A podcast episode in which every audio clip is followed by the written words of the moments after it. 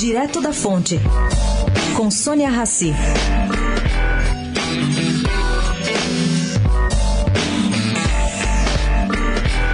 Gente, esse refis do governo federal está mesmo uma bagunça.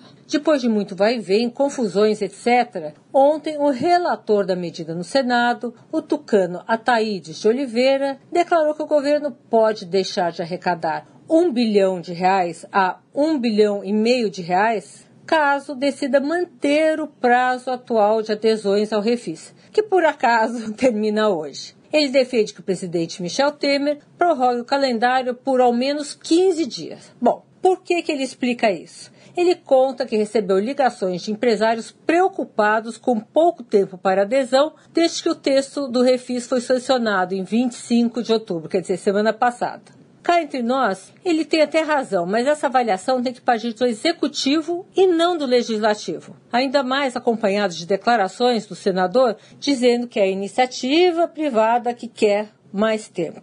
Difícil. Sônia Raci, direto da fonte para a Rádio Eldorado.